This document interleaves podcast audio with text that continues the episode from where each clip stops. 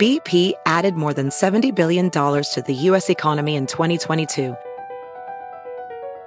Investments like acquiring America's largest biogas producer, Archaea Energy, and starting up new infrastructure in the Gulf of Mexico.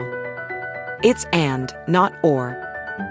See what doing both means for energy nationwide at bp.com slash investing in America.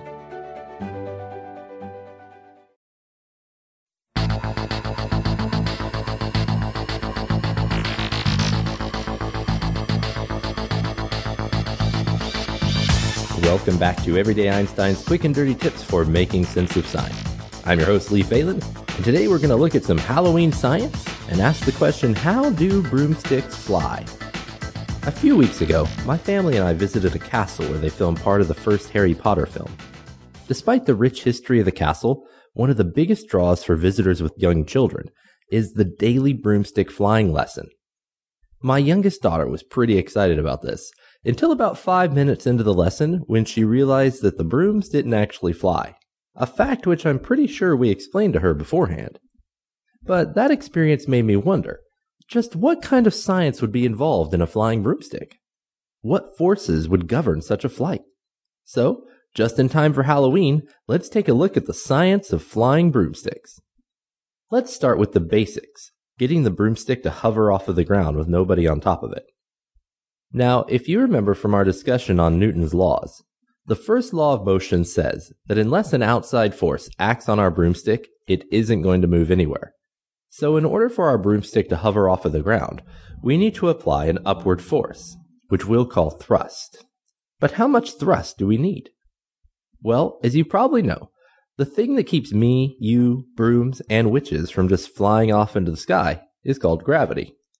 Now, assuming we're flying our brooms on Earth, the Earth's gravity accelerates objects towards its center at 9.8 meters per second squared. Newton's second law of motion tells us that the force of gravity applies to our broomstick is equal to the mass of the broomstick multiplied by the gravitational acceleration. Now, Amazon tells me that a traditional witch's broom has a mass of about 1 kilogram. So we have force of gravity is equal to 1 kilogram times 9.8 meters per second squared and that comes out to be 9.8 newtons. That means the force of gravity acting on the broomstick is 9.8 newtons, pulling downward towards the center of the earth. So imagine for a minute that you have a tug of war game going on with a bunch of kids who, for some reason, have exactly the same amount of strength and tug of war skill. If we have an equal number of kids on each side of the rope, the amount of force trying to move the rope on each side will be equal. As you might imagine, this means that the rope won't move. Now, if we add one extra kid to the left side of the rope, the rope will start moving to the left. If we add two extra kids to the left side of the rope, the rope would start moving to the left even faster. The same principle applies to lifting our broomstick off of the ground. If we ignore things like the viscosity of the air, we can determine that in order for liftoff to happen, our magical broom needs to exert more than 9.8 newtons of thrust.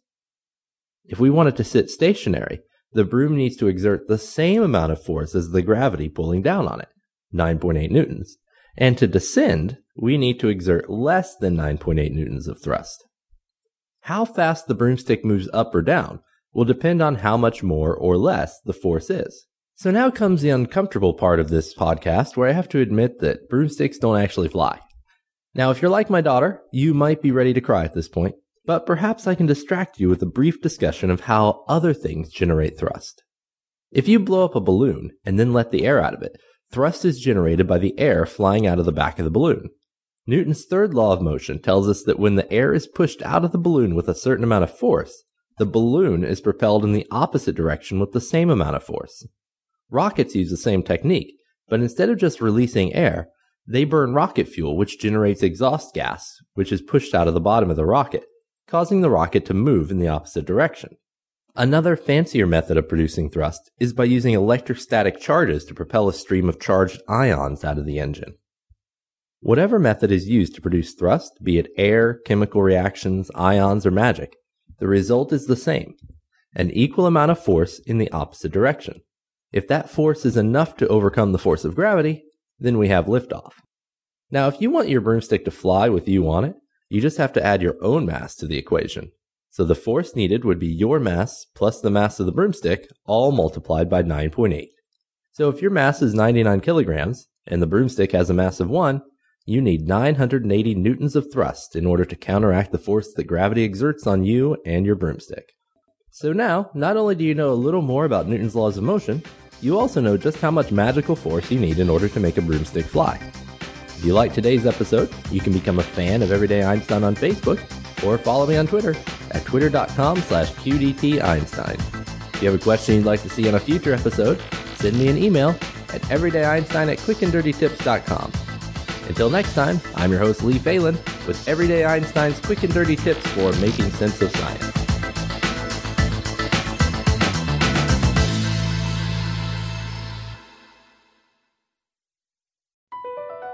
Across America, BP supports more than 275,000 jobs to keep energy flowing.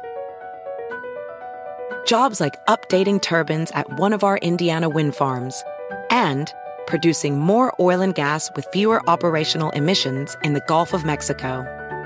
It's and, not or. See what doing both means for energy nationwide at bp.com slash investing in America.